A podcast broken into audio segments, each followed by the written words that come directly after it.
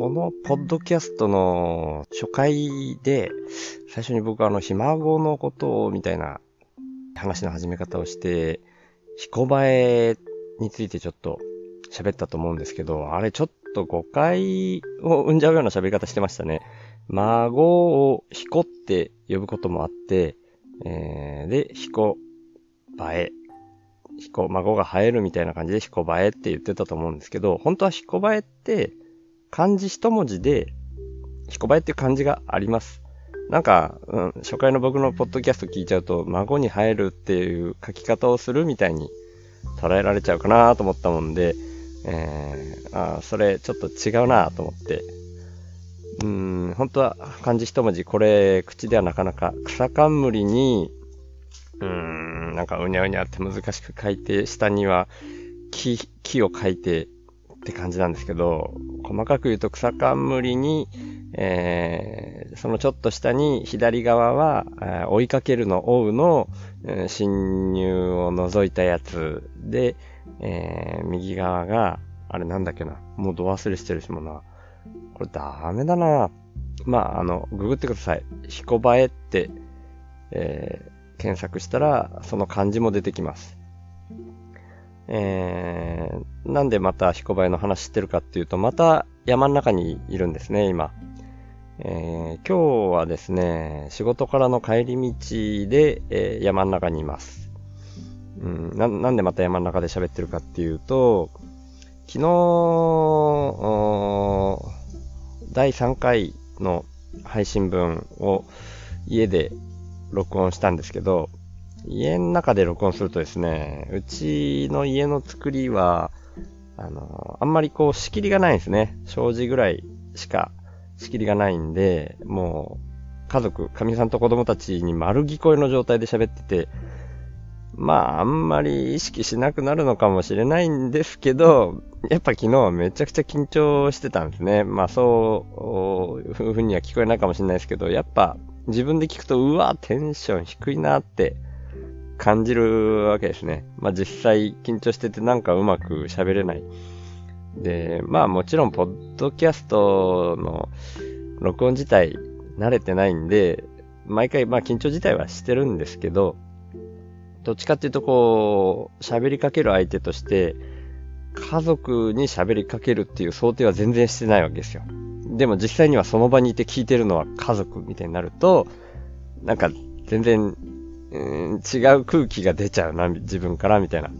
感じがしたもんで、まあ、外で録音すると風の音とか入っちゃうから、音質は悪くなっちゃうけど、まあいいかって感じで今日は帰りにうん、また、周りに誰もいないようなところ、山。まあ、こんな感じで周りに山がいっぱいあるところに住んでます。そういう意味では僕的にはすごくいいところに住ませてもらってるなーっていう感じですね。で、今日、あ、週です。これが第4回目の録音になりますね。第4回目の配信ってことですね。1月4日えー、今は2時28分ぐらいですね。前に自分の働き方として週に3回ぐらい午前中だけ仕事っていう、働き方としてっていうか、あの、ボーダレスグループの中の未来畑の自己紹介の話の時にその表現したのかな？まあそこはあ10月末で退職したってことは言ったんですけど、今もまあやっぱり農業の会社に、アルバイトとして入っていて、まあ同じような感じです。週に3回、えー、午前中だけ働いて、1ヶ月に5万円だけ稼ぐっていうところはちょっとまあ重複になりますけど、で、今日は仕事始めということで、えー、午前中仕事して1時までですね。で、自転車でえっちらおっちら帰ってきます。1時間ぐらいかな。まあ、飛ばせば1時間かかんないぐらいなんですけど、途中でまあ、セブンイレブンで休憩してとか、そんな感じで、のんびり帰ってます。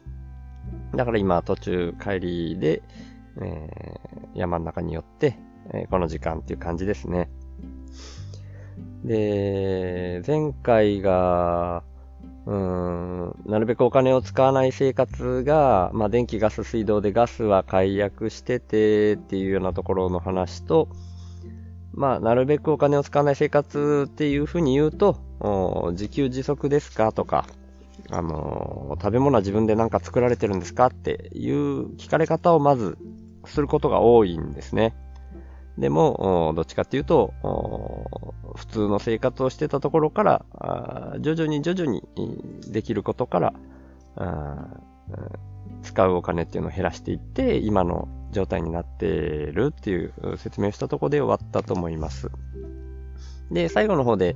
流れとしては、今は去年、えー、縁があって、お米だけ作り始めたっていうことだけ話した状態で終わってましたね。そのお米を作り始めたきっかけっていうのが人に、人にとか知り合いにその流れ面白いねって言われたことがあったもんで、一応そこの説明だけしとこうかな。なんかピンポイントな話にはなっちゃうんですけど、しとこうかなと思います。で、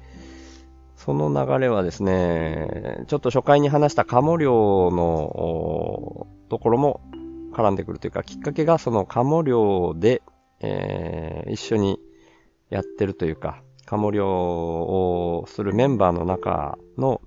えー、仲良くさせてもらってるおじいちゃんがいるんですね。おじいちゃんってもまあ、ちょっと失礼かな。60、もうでも70になったぐらいかな。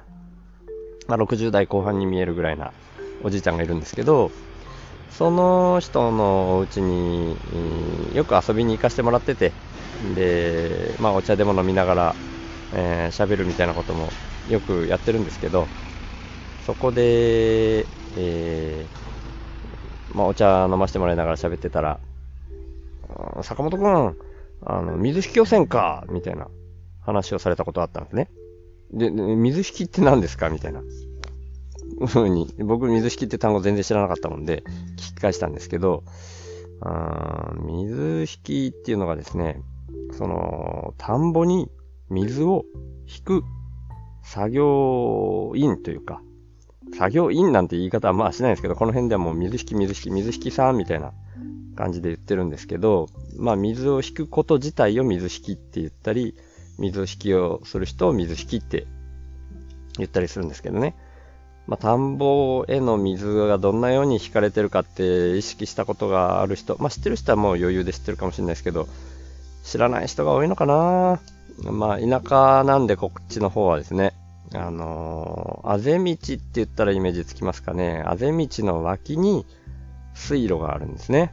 で、その水路がもう水道管のパイプとかじゃなくて、ただ土を掘って、そこの溝が水路になってたところから始まってるわけですよ。で、それが未だに残ってる場所もあるし、えー、ヒューム管ってこっちの方では言うんですけど、あの土管っていうんですかね、ブロックで作られた土管みたいな感じで、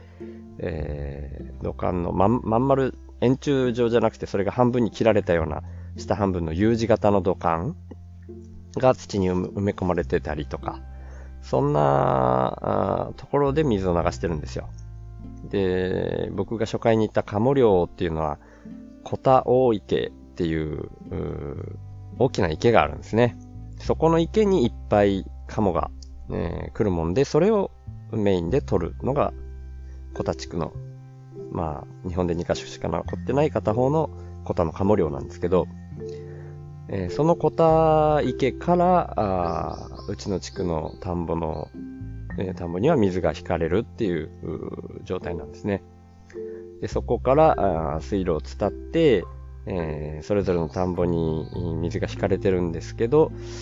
この田んぼに水を入れる、この田んぼに水を入れるみたいなのは、うーん、石板っていう板をですね、その水路にこうガコンとはめてこう水の向きを変えるとか、あとは石板じゃなくて土の袋ですよね。工事現場で使われる。その土の袋をドサンと置いてこう水の向きを変えるとか、まあかなり人力でやってるところが未だに多いんですね。うちの地区は。それをひたすらその田んぼに水が必要な時期はそれを毎日やる作業員がいるわけですよ。それが水引きっていうんですね。で、それをやらないかというふうに言われて、えー、去年、うん、引き受けたんですね。ちょっと未来畑にももちろん席は置いてたんですけども、そこはだいぶ融通を聞かせてもらって、えー、全部じゃないんですけど、水引きは本当は毎日やらないといけないんですね。毎日その、作業やらないといけないんですけど、それはちょっと勘弁してもらって、えー、2週間に3回は未来畑に行きますと。で、それ以外は水引きをしますっていうような形で引き受けたっていうのがまずはあって、そのご縁でお米を作るっていう流れになっていくんですね。えー、お米を作るご縁の説明だけでも、だいぶ喋っちゃいましたので、今日はこんなところですね。はい。で、実際そこの、そのご縁がどんな感じで進んでいったかっていうところをまた次回喋っていこうかなと思います。はい。今日はこんなところで、えー、ではまた。